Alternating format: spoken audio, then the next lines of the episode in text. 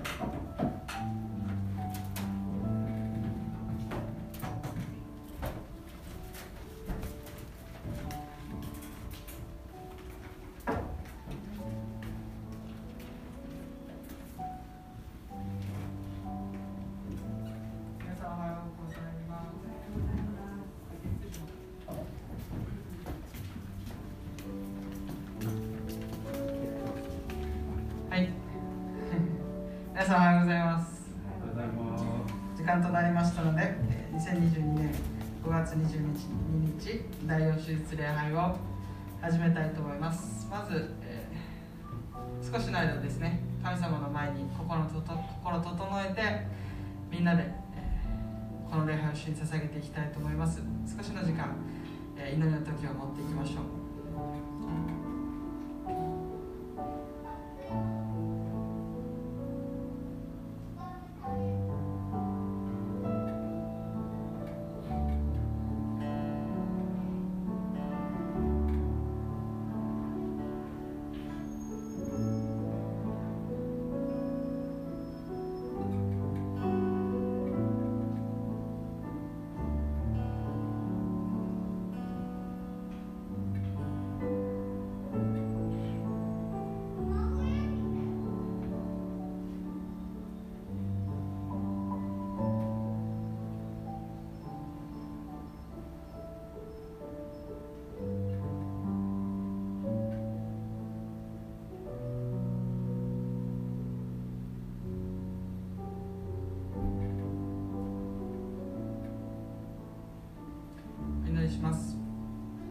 天のお父様あなたの素晴らしい皆を心から褒めたたえます。主よ今日も私たちはあなたが一人子を送ってくださりその一人子でありイエス様の十字架によって救われていることを覚え感謝します。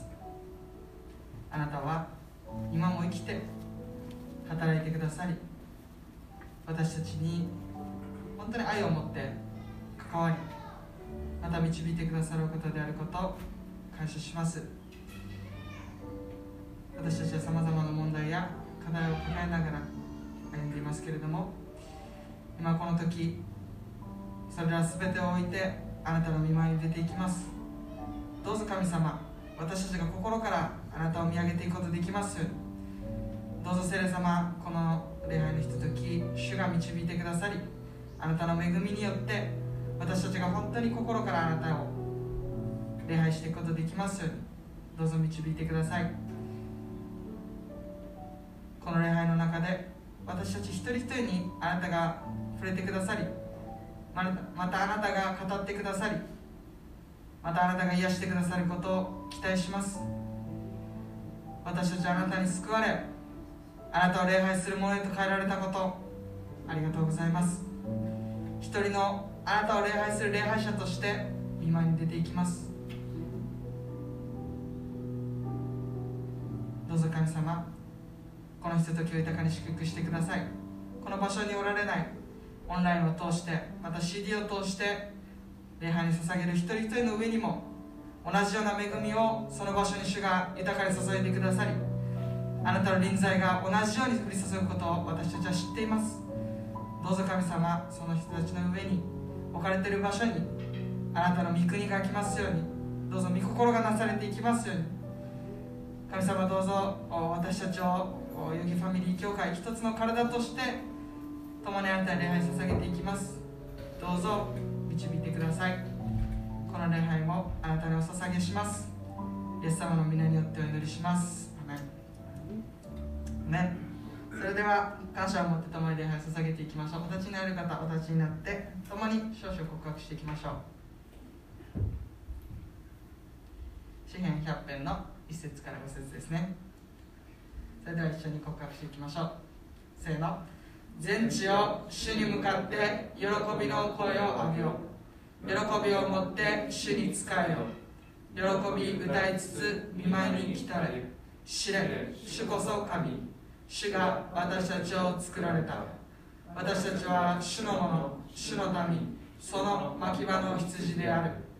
感謝しつつ主の門に賛美しつつその大庭に入れ。主に感謝し皆を褒めたたえよう。主は慈しみ深くその恵みはとこしえまで。その真実は世々に至る。アメン。感謝を持って私たちの主に賛美を捧げていきましょう。アメン、えー、今朝もですね主が私たちを、えー、この臨在の場所に、えー、導いてくださって、え、共に礼拝と賛美を捧げる、喜びを与えてくださって、え、感謝します。本当に、えー、主の御前に出てですね賛美を捧げていきたいと思います。共に賛美していきましょう。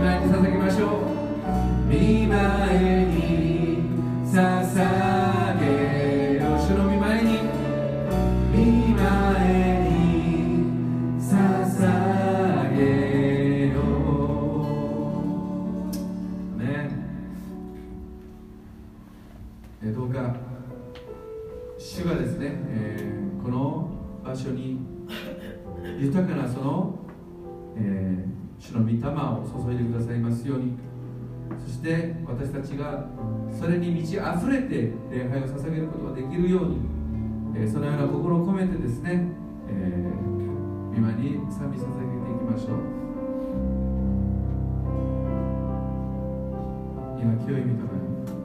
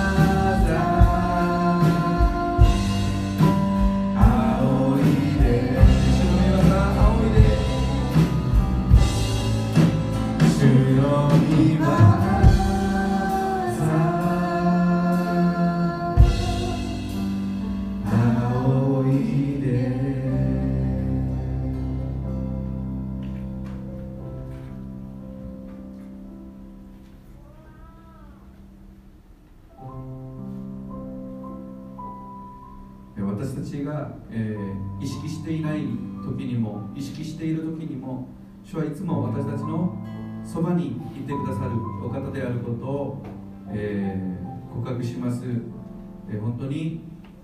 私たちは、えーこの本当にその1分先のこともわからない存在ですけれども主はもうすでにあなたの御手の中で私たちを置いてくださって導いてくださっている、えーそのことをですね感謝を込めながら、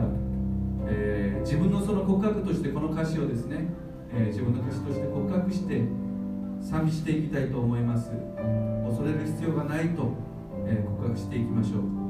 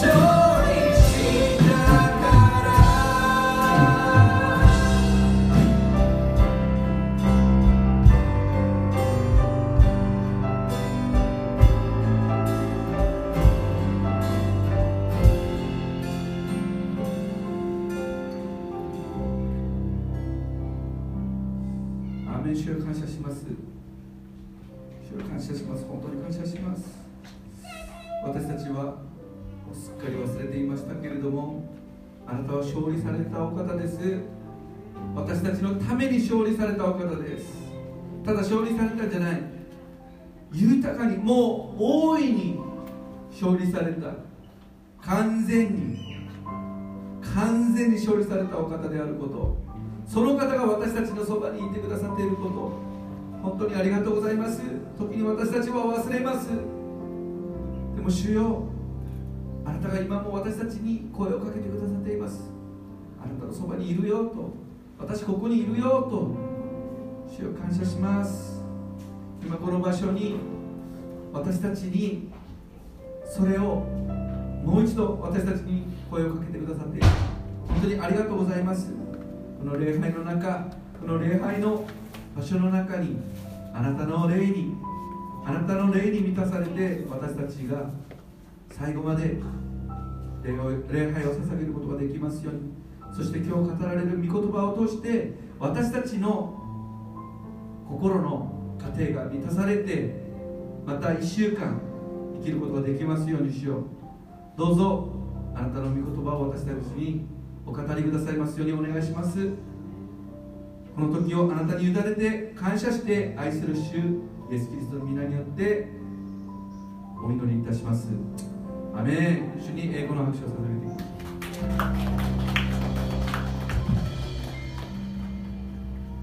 どうぞこちらに席ください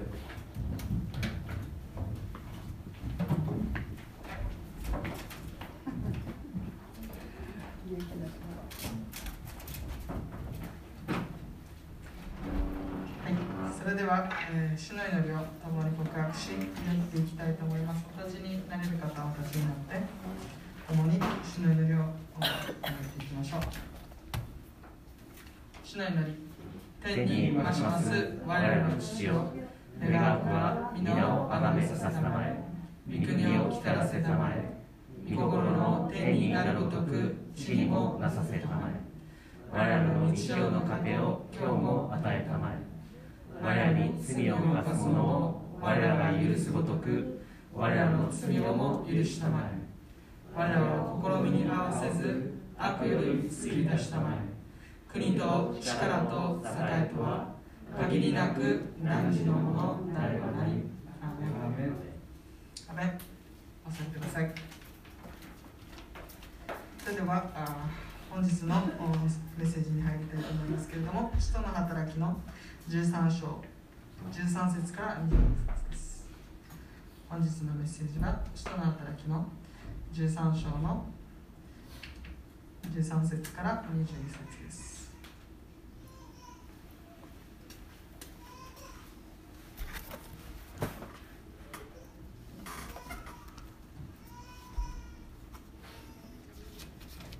13から22節ですね。司会者の方でお読みします前のパワーポイントも出るので、えー目で追って一緒に黙読してください。スタンド働きの13章の13節から22節です。お読みします。パウロの一行はパポスから船出してパンパンフリアのペルデに渡ったがヨハネは一行から離れてエルサレムに帰ってしまった。2人はペルゲから進んでピシリアのアンテオケにやってきた。そして安息日の街道に入って席に着いた。立法と預言者たちの書の朗読があったの後街道司たちは彼らのところに人を行かせてこう言った。兄弟たちあなた方にこの人たちのために何か奨励の言葉があればお話しください。そこでパウロは立ち上がり手振り手振りで静かにさせてから言った。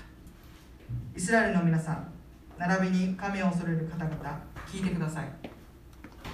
この民イスラエルの神は私たちの人たちを選び民がエジプトの地に滞在していた間これを兄弟にし身腕を高く上げて彼らをその地から導き出してくださいました。そして約40年の間荒野で彼らを耐え忍ばれカナンの地で7つの違法の民を滅ぼした後その地を彼らに相続財産として与えられました。約450年の間のことでした。その後預言者サムエルの時まで神は裁き司たちを与えられました。それから彼らが王を求めたので神は彼らにベニヤ民族の人騎手の子サウルを40年間与えられました。そしてサウルを退けた後神は彼らのために王としてダビデを立て彼らについて赤くしして言われました。私はエッサイの子ダビデを見出した。彼は私の心にかなったもので私が望むことを全て成し遂げる。今日はこの箇所から「神の恵みに感謝する」と題して山下先生にメッセージを取り次いでいただきたいと思います。よろしくお願いします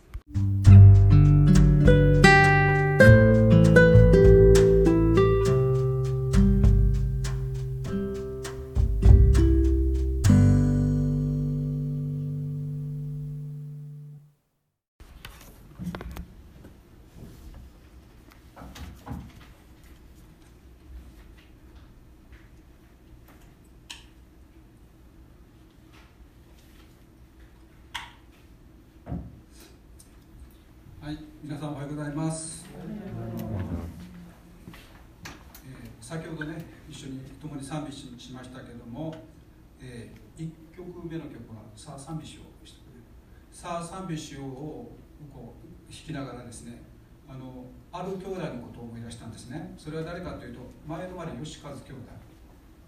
前のまで吉和兄弟はもうすでに手に召されていますけれども、前のまで吉和兄弟が最も好きな賛美がさあ賛美しようなんですね。そしてあの家庭集会をそこでするとさあ賛美しようをやると吉和兄弟がこれぞ賛美の中の賛美っていうんですね。神様を褒めたたえるこの賛美がまさに賛美の中の賛美って言っていました。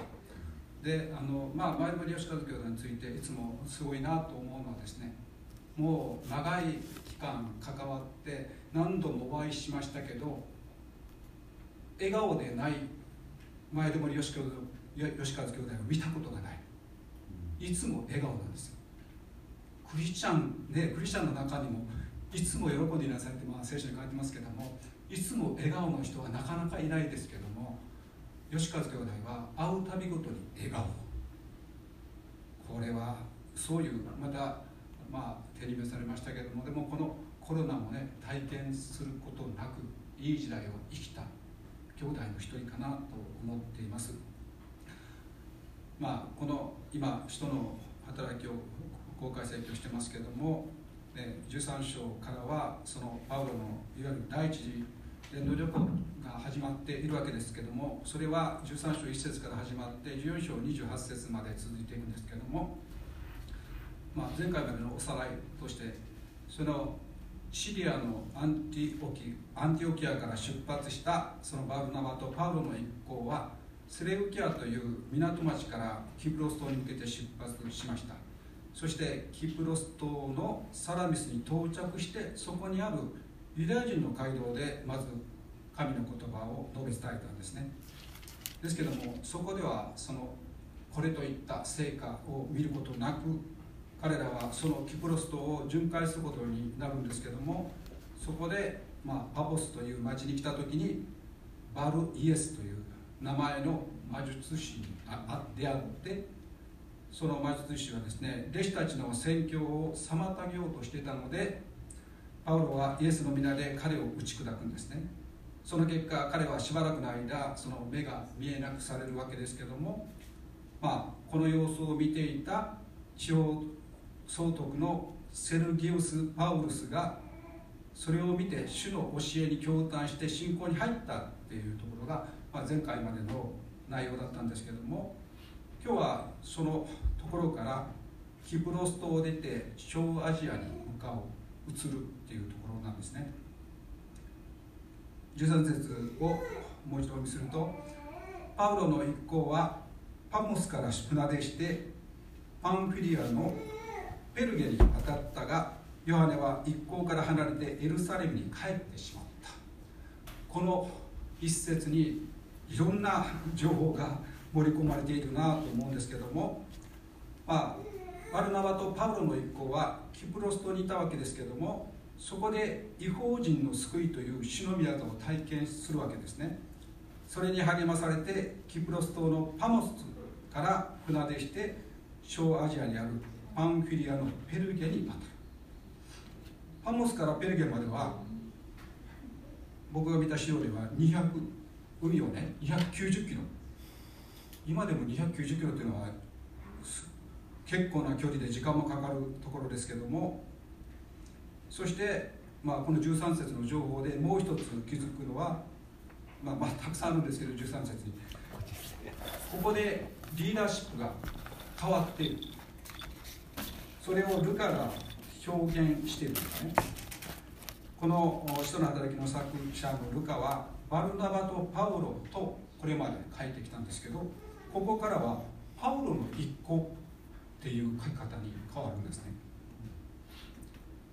これを見てもパウロがそこからリーダーとして扱われてきているのが分かるんですけどもそれと同時にパウロと共に行動しているバルナバっていう人の謙遜さがそこに見える。変わっていくリーダーシップを受け入れる器の大きさがバルナバにはありました。そして13節のもう一つの情報はそこで予定していなかったことが起こる。それはヨハネが帰ってしまった。それもその出発したシリアのアンティオキアに帰ったのではなくてエルサレムに帰ってしまったってあるんですね。まあその理由については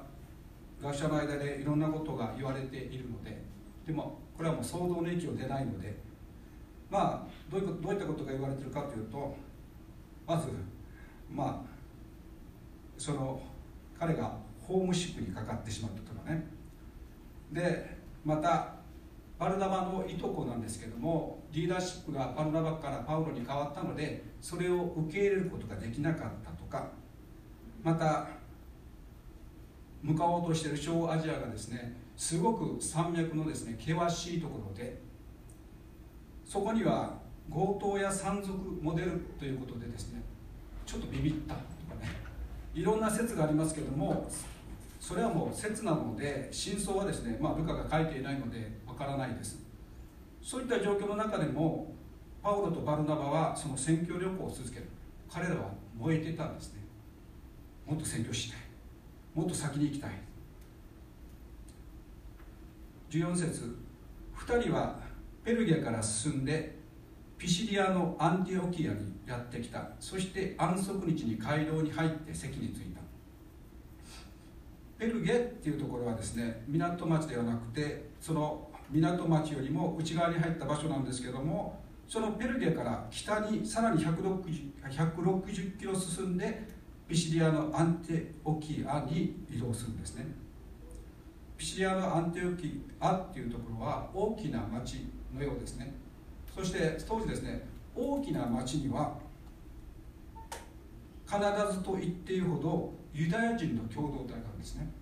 まあ、商売してる人たちが多かったと思うんですけどもユダヤ人の共同体があってユダヤ人の共同体があるところにはユダヤ人の街道がパウロとバルナバはこのピシリアのアンテオキについて、まあ、何曜日に着いたかってことは書いてないんですけども行動を起こした日は書いてますよね。それは安息日。彼らは街道に行きまし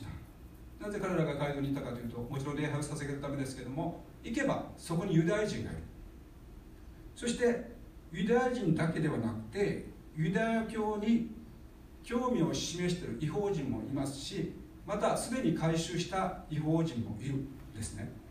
なので彼らは街道に行きました。パウロたちはまずユダヤ人宣教の順番としてユダヤ人そして違法人という順番を確立してたので、まあ、その原則に従って安息日に街道を訪問するんですね。で街道の中では、まあ、今も昔も変わらないというようなユダヤ式の礼拝の順番がきっちりあってそれが15節にその一部が書かれているんですね。15節。立法と預言者たちの書の朗読があった後街道司たちは彼らのところに人を行かせてこう言った。兄弟たちあなた方にこの人たちのために何か奨励の言葉があればお話しください。その礼拝ではまず礼拝を始めるための儀式的な祈りがあって次に捧げる祈りシェマーと呼ばれる捧げる祈りがあってそのそれが終わると阿弥陀という祈りがあってそれは共同体で祈る祈りなんですけどもその後で聖書の道録が行われる、まあ、15節はそこから書いてあるんですけどもその聖書の道録が終わった後で短いメッセージ奨励が行われるんですね。もちろんその時の奨励はその街道に属している、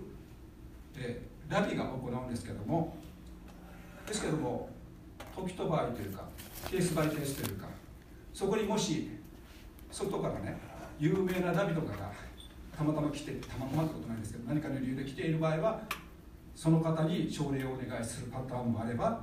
また別に有名でなくてもその巡回ダビがそこに立ち寄った時にはそのダビにお願いする。でそのダビ的な人たちっていうのは何か格好で分かるようでパウロとバルナバはそうだったんですね。彼らを見て彼らにお願いするわけですよ。声をかけるわけです。そういう習慣がありました。いわゆるゲストに声をかける、まあ、久田島たちもね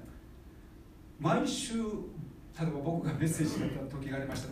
だいぶ何年も前ね。毎週僕が語ってる時はありましたけど毎週聞いてるとちょっとマンネリしてきますよね。大体話すパターン決まってるしみたいなね。ですけど今はほら各週で違う牧師が立っているからこの教会はまあそういう面ではすごく恵まれた教会だなと思いますけどもましさらにもし皆さん外からゲストが来た時にメッセージをするってなったら興味深いでしょ。この牧師がこの宣教師がどんなことを語るかっていうことワクワクするじゃないですか。刺激になります。そういうこともあって彼らに声がかかったということが一応考えられると言われてるんですね。なので彼らにこう言いました。兄弟たちあなた方にこの人たちのために何か奨励の言葉があればお話しくださいと声かけしたんです。そしてそれを受けてスッと立ち上がったのがパウロだったんですね。バルナマもいたですよね。もうそこでですねもう彼らのリーダーシップというかそれがもう確立してたことが分かるすぐにパウロが立ち上がった。バルナバはですねまあ多分 誰かがバルナバに声かけたとしてもバルナバはですねいやパウパウロの方にまずさせてくださいって言ったかもしれないですけども2人に声かけられた時にスッと立ち上がったのがパウロだったですね。そしてパウロのメッセージがこういよいよ始まっていくんですけどもパウロのメッセージの最初はユダヤ人の歴史の解雇つまり振り返りですね。歴史を振り返るっていうことから始まりました。16節。そこでパウロが立ち上がり手振りで静かにさせてから言った。イスラエルのイスラエル人の皆さん並びに神を恐れる方々聞いてください。この16節の箇所ですけど新海訳聖書の第3番ではこう書いてあるんですね。そこでパウロが立ち上がり手を振りながら言った。イスラエルの人たち並びに神を恐れかしこむ方々よく聞いてください。似てるようでちょっとニュアンスが違うんですね。この第3番の解説を見るとこう書かれていました。イエスはラビの習慣と同様に座して座ってね。教えたがパウロはギリシャの雄弁家に習い立ち上がって語った。手を振りながら語るのもギリシャの雄弁家に習ったもので聴衆を鎮め注意を引くのに役立ったって書いてあるんですね。ですけどもあの、まあ、ここで使っている2017番では手振りで静かにさせていったって書いてあるんですね。ちょっと雰囲気が違う。あの解説を見てると第3番ではですねこんな感じですよこんな感じ。こんな感じでこんな感じで語ったみたいなイメージの解釈がされてるんですけどもでも2017番では沈めるためによくやりますよね。ざわざわざわってしてる時にこうやるとみんながなんかあのその様子を見てシーン。そのため、まあ、こうやりますね。静かに静かに。そんな感じですよね。おそらくこれがイメージとして合ってるかな。ざわざわってしてるところにゲストがゲストであるゲストにされたパウロたちがですねパウロが立って聴衆に向かってっていう感じでね声を出したかど僕は分かりませんけどそんな感じで沈めたっていう感じかなと思っているんですね。そのパウロが語った相手は誰かというとまずイスラエルの皆さんユダヤ人ですよね。そして、えー並びに神を恐れる方々。これは誰かというとユダヤ教に興味のある違法人もしくは改宗した違法人神を恐れかしこむ人々と言っています。そしてパウロがこれから説教を語っていくんですけどもまあね今日読んだところ読んだらあれですけど分かりますけど誰かの説教にそっくり。あれってまあ皆さんピンときた人もいるかと思いますけどもステパノの説教とそっくりですよね。だからといってまあ、まあ、ステパノの説教をパウロはサウロの時に聞いてたわけですけどもそれを真似て語ったわけではない。彼らが初めて福音を聞く人に対してまして相手がユダヤ人。相手がユダヤ人に対して語ろうと聖書から語ろうとするときに何を語るか。当時は旧約聖書しかもちろんありませんしまた旧約聖書自自体がもうユダヤ人の歴史そのものですからまずそこからパウロは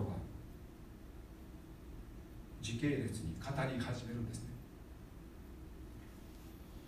そしてこれから語るそのイスラエルの歴史の解雇に対するポイントが2つあって1つは何かというと神様は常にイスラエルを顧みてその必要に応えてくださった、先ほどね恐れることはないって賛美しましたけどなんか 昨日今日となんかちょっと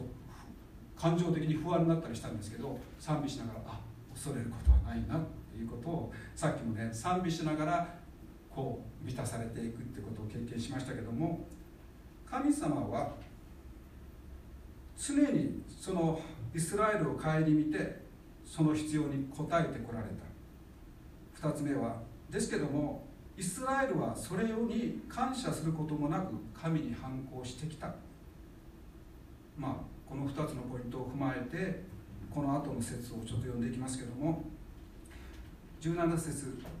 この民イスラエルの神は私たちの父祖たちを選び民がエジプトの地に滞在していた間にこれを兄弟にし身腕を高く上げて彼らをその地から導き出してくださいました。神はアブラハムを選びました。そこから選びの民をお作りになりました。そしてアブラハムはアブラハムイサクヤコブとこう継承していくわけですけども彼らと無条件の契約を結びます。無条件の契約って何かというとこの契約を結んだらもし人間に側があ人間って失敗しますけども人間側が失敗してもそれは取りそうであっても取り消さないという契約のことですね、あ、これを私たちはアブラハム契約と呼んでいますけれどもさらにまあ、イスラエルの民はですねエジプトにいる間に強大な民に育っていくんですけども年数を重ねていく中でヨセフのことを知らないファロ、まあ、2017番でファラオですけどもこのファロファラオが出てきた時にイスラエルの民がエジプトでそれまで幸せに暮らしてたのに途中から奴隷にさせられてしまうんですね。ファロはファラオはイスラエルの民を恐れました。なんか今本当にどこかの国みたいですけど本当に恐れがある指導者はですねこう民をそうね恐れの対象になってる人々をこう高圧的にですねこう何ていうんですかねいろんなものを課してくるんだなってことを実感するんですけどもそのその奴隷にされたイスラエルの人々を神様はそのエジプトから導き出されました。それが無条件契約の約束の成就の一つでもあります。そして神様はさらに彼らに約束の地を与えると言われるんですね。これがまあカナンの地です。彼らはカナンの神は彼らにカナンの地を与えるためにエジプトから導き出されましたけどもそしたら普通はね父と水の流れで素晴らしい土地があるんだよって言われたら感謝しますよね。感謝してそこに喜んでわーいって行くはずなんですけども彼らには感謝がありませんでした。奴隷から解放されたのにもかかわらず彼らにはもうことごとくポイントポイントというかことごとく神様に対する感謝が失われていました。まあ18節で約40年の間荒野で彼らを耐え忍ばれってあります。耐え忍ばれ日本語でね耐え忍ばれって書いてありますけどどういうことかっていうとまあ残念ながらイスラエルの民は神様に感謝することなく神に反抗し続けし続けました。でつぶやくんですね。ブツブツブツ神様にブツブツブツって彼らがもうね食べるものもなくて飢えそうになっている時に神様は穴を与えられました。もう喉が渇いて死にそうだっていう時にこう岩から水を出して彼らの喉を潤しました。それに対してじゃあイスラエルの民が感謝するかっていうという感謝するところがですね彼らは何かある飛びごとに神に対してつぶやいたんですね。そしてその不信仰とつぶやきの上に荒野で40年間さまようことになりました。このカナの地を与えると言われた神が言われたのに不信仰の上にですねカナの地目指すところでですねいやあの地は危ないよ。強い民がいる。勝ち取るのは無理だよっていうことで否定的な答えを彼らは出してしまうんですね。その結果神様がこう言われるところがあります。まあちょっと今あの開ける時間はないので読みますけども民数記14章の34節でこう言われましたお前たちがあの地を偵察した日数は40日であった。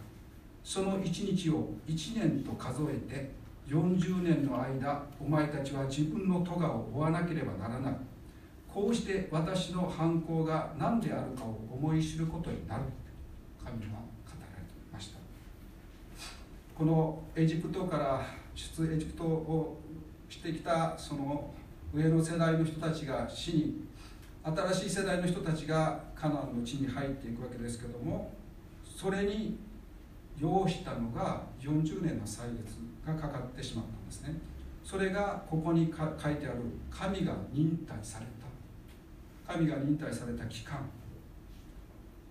その後にこの新しい世代がカナンの地に入っていきます。19節でこう書いてあります。カナンの地で7つの違法の民を滅ぼした後その地を彼らに相続財産として与えられました。この裁きの期間である40年が終わった後に神様はカナンの地を相続財産としてお与えになりました。これがアブラハム契約の中の土地の契約の成就です。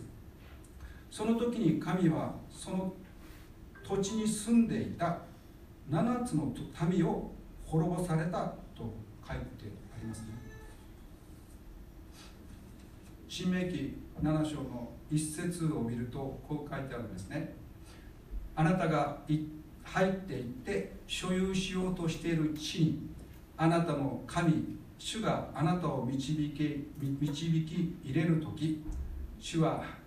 あなたよりも数多くまた強い7つの違法の民すなわちヒッタイト人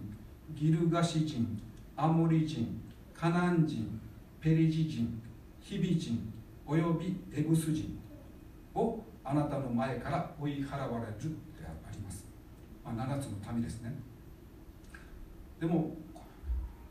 ここの土地にいたですね善良な善良な人々を追い出したということではないんですね。彼らこれは彼らの罪が満ちたので神が彼らを裁いているという出来事でもありました。カナンの地がその契約のために与えられました。それがあのエジプトから数えて450年間のことです。そして与えられたら感謝しますね。ですけどもそこでもイスラエルの人々は感謝しませんでした。まあ20節21節読むと約450年間の間のことでした。その後預言者サムエルの時まで神は裁き司たちを与えられました。それから彼らが王を求めたので神は彼らにベニヤ民族の人騎手の子サウルを40年間与えられました。まあ神様は土地を与えられましたけどもイスラエルの民が不信仰になって外敵から攻撃を受けた時に神様はどうしたかというと神が任命された裁きつかあ獅子たちを使わしました。そしてその獅子たちによって何度も危険な状況から免れてきたんですけども民はですねそれでは満足しなかったんですね。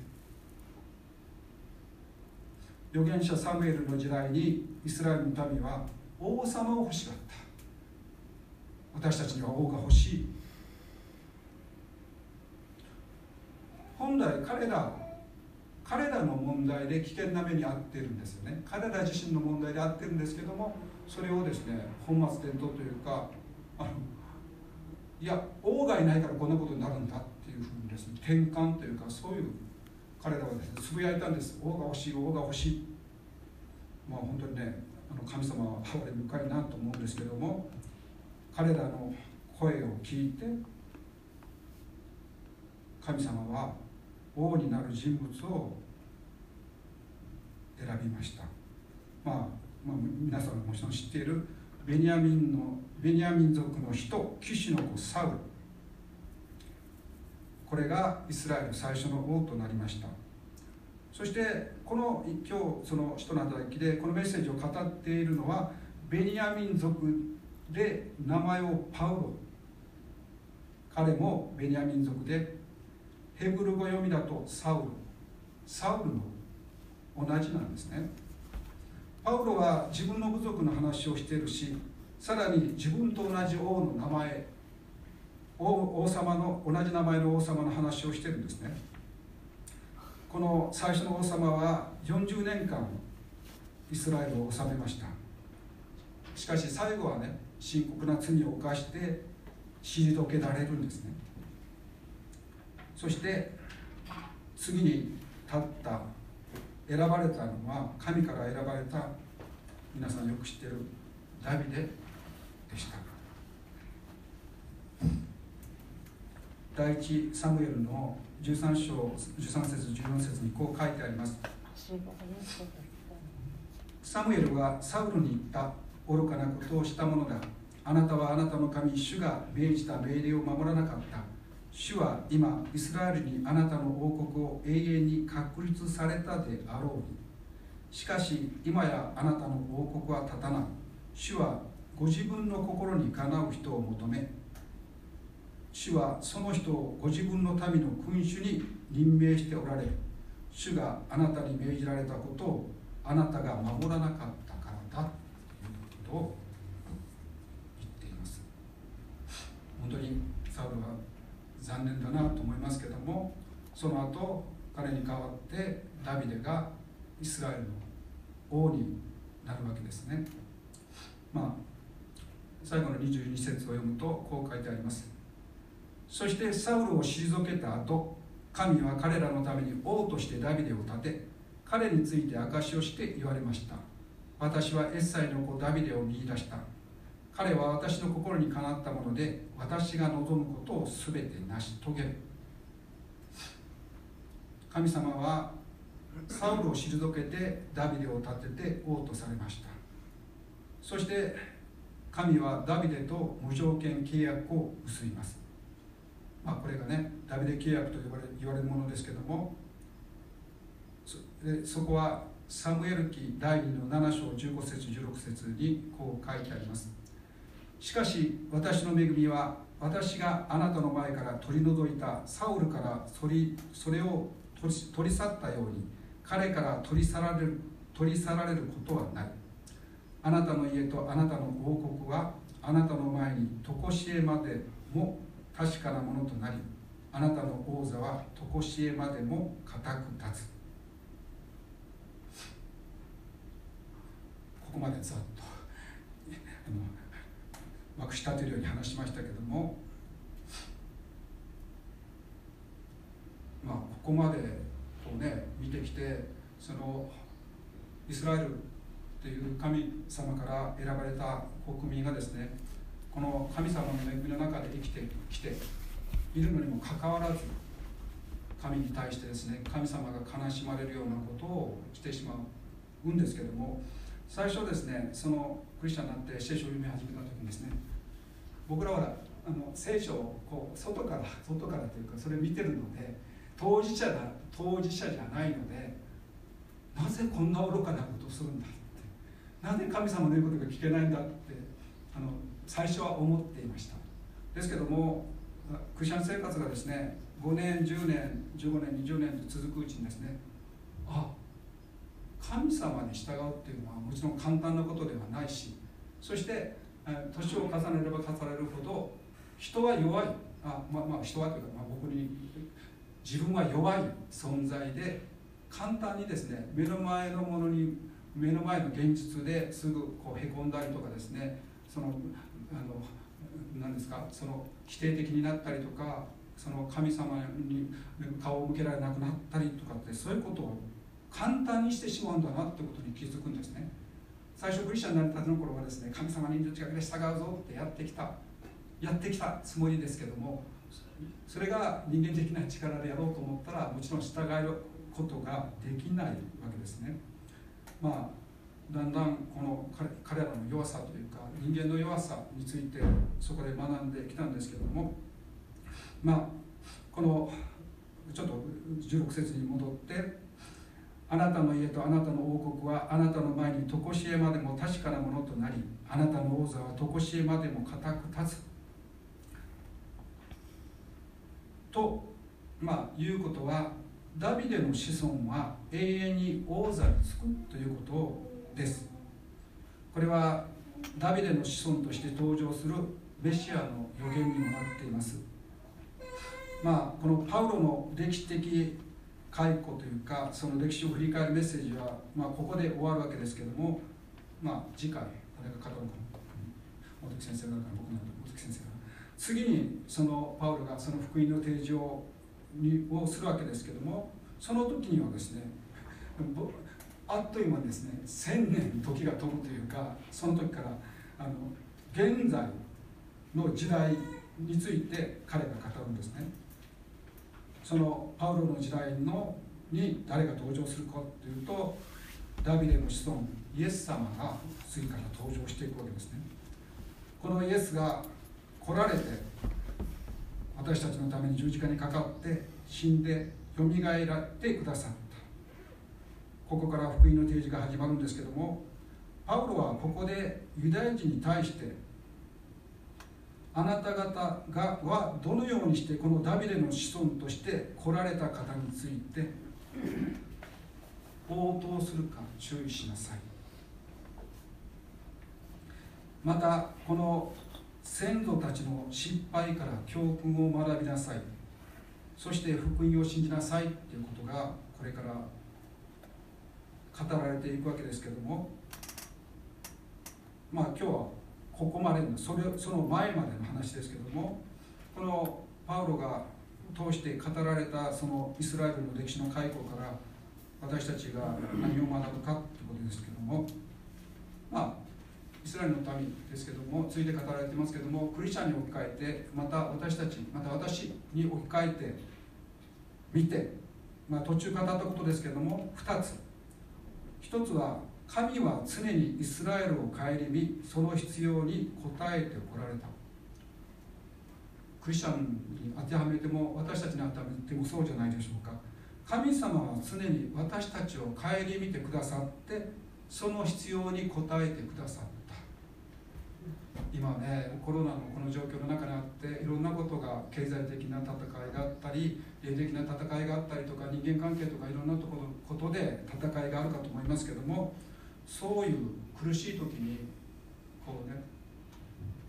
いい時もあったじゃないですか。いい時もあったじゃないですかっていうかうわあ神様感謝しますっていうのはすごい恵みに満たされてた時もクリスチャン人生の中でたくさんあったはずですね。自分の神様を信じてからの自分の歴史を苦しい時は振り返ってみてもいいのかなと思うんですね。振り返ってみてあの時の恵みこの時の恵み本当に感謝感謝だなって満ち溢れてくるのではないかな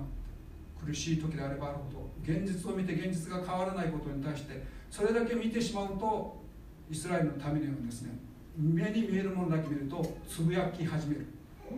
なんで私だけこんな目に遭うんですか？なんで神様は私にこんな試練を合わせるんですか？なぜですか？なぜですか？ブツブツブツって言っ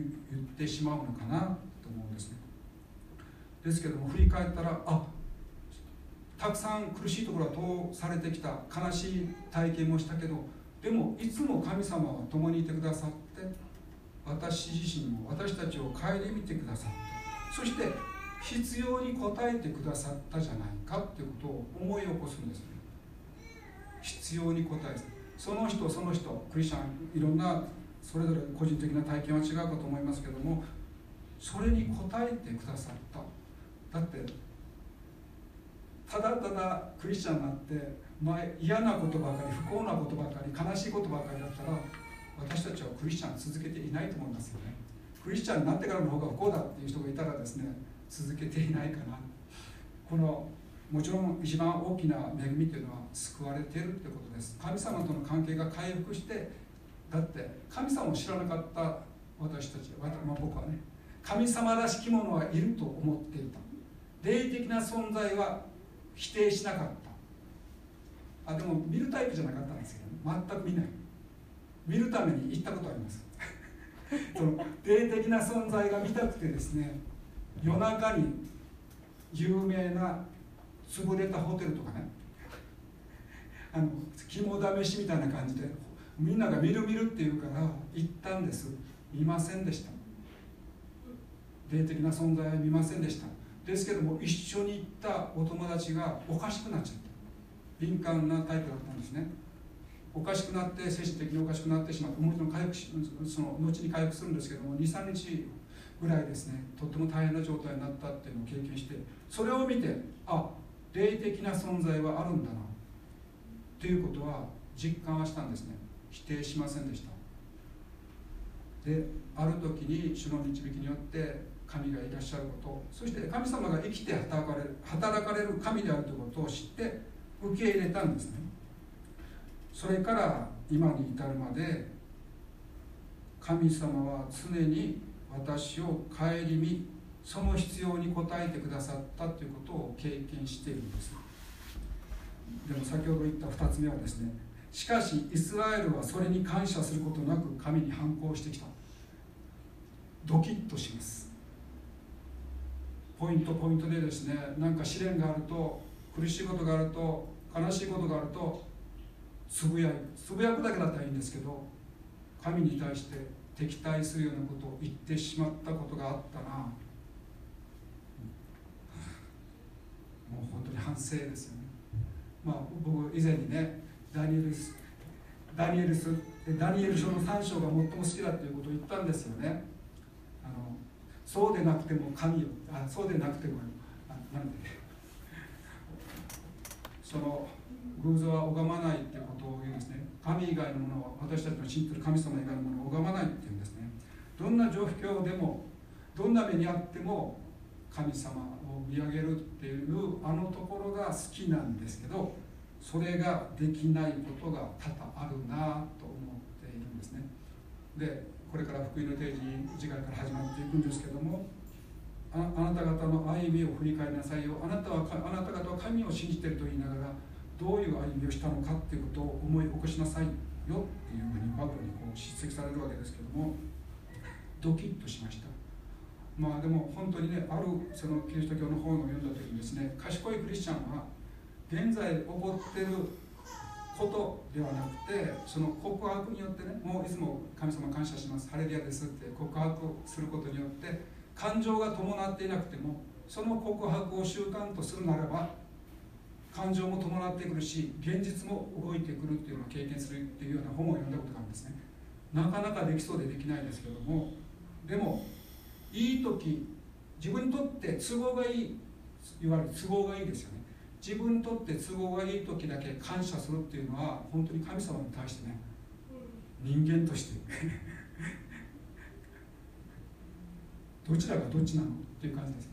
神の御心の中で導きの中で生きている私たち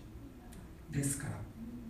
その許しの中で私たちは生かされて試練にあったり悲しいことがあったり苦しいことがあったりするわけですから。最後は神様のもとに行くのだか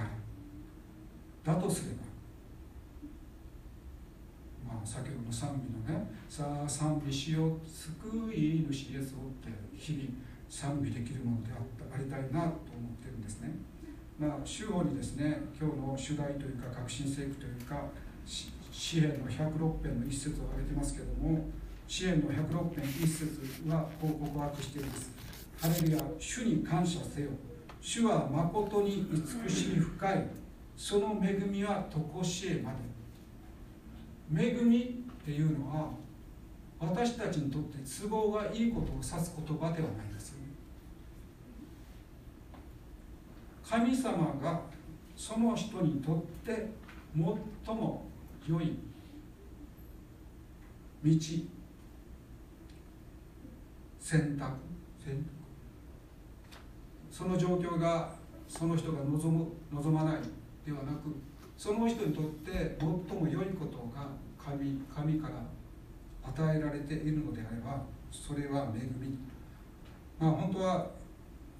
神の御心と自分の思いが一つになればっていうことを思ったりしますね。そう祈ったりもします。神の御心と自分の思いが一つになるように今日も一つになるように祈ったりもしますけどもなかなかそれは一致するというのは簡単ではないですけどでも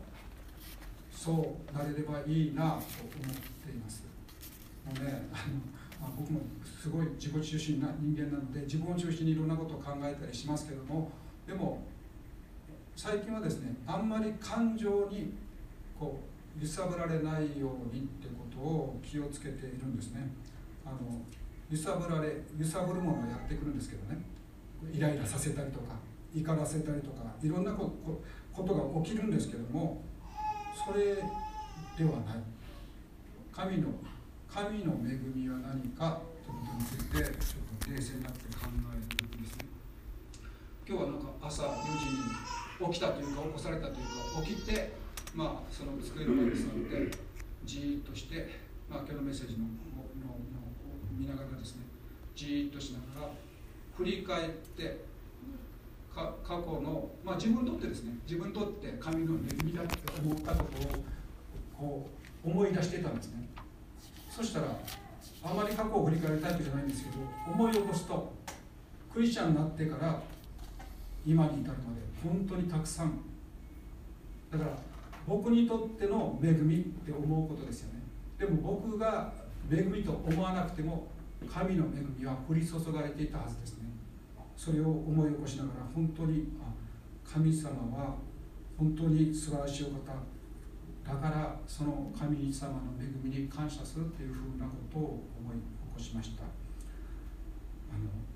まあ私たちはイスラエルの民をですね簡単にですねこの人たちとかって 言えないなって思いながら本当に思っています。でも